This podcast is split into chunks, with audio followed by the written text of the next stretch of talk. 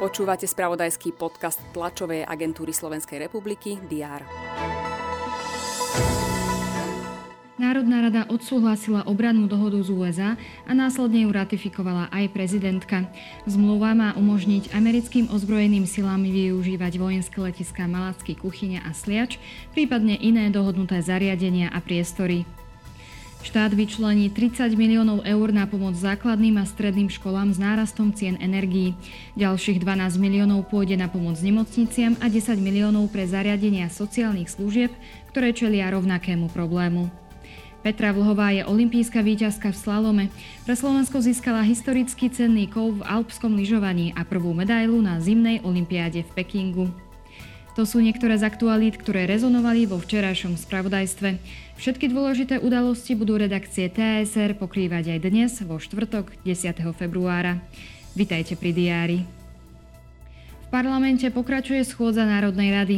Okrem iného poslancov čaká aj tradičná štvrtková hodina otázok. Združenie miest a obcí Slovenska predstaví petičnú akciu. Iniciovať chce referendum za viac volebných obvodov pre parlamentné voľby. V súčasnosti existuje pre ne len jeden volebný obvod. To je podľa samozpráv nevýhodné pre zastúpenie regiónov v Národnej rade. Inštitút finančnej politiky predstaví novú makroekonomickú prognózu. O potrebe záchrany kultúrneho a prírodného dedičstva v Čičmanoch bude informovať oblastná organizácia cestovného ruchu Rajecká dolina Čičmany. Generálny tajomník NATO Jens Stoltenberg príjme v sídle aliancie v Bruseli britského premiéra Borisa Johnsona. Ten navštíví aj Poľsko. S premiérom Mateušom Moravieckým a prezidentom Andrzejom Dudom budú hovoriť o bezpečnostnej situácii na Ukrajine.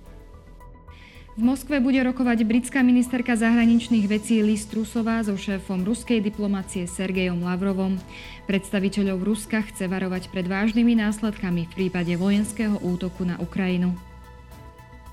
Nemecký kancelár Olaf Scholz príjme predsedov vlád Litvy, Lotyšska a Estónska. V Minsku sa začína spoločné cvičenie Ruska a Bieloruska s názvom Spojenecké odhodlanie 2022. Trvať má do 20. februára. Zamerané je na prípravu odrážania vojenskej agresie i ochranu záujmov zväzového štátu Ruska a Bieloruska. Naďalej podrobne sledujeme zimné olympijské hry v Pekingu. Naši hokejisti sa v zápase postavia proti Fínsku. Predstavia sa aj naše športovkyne v behu na lyžiach. Na Štrbskom plese sa zároveň otvára Olympijský festival. Na programe je tiež briefing klubu Emeška Žilina pred štartom jarnej časti Fortuna ligy. Dnes bude na Slovensku prevažne polooblačno, teploty vystúpia na 7 až 12 stupňov.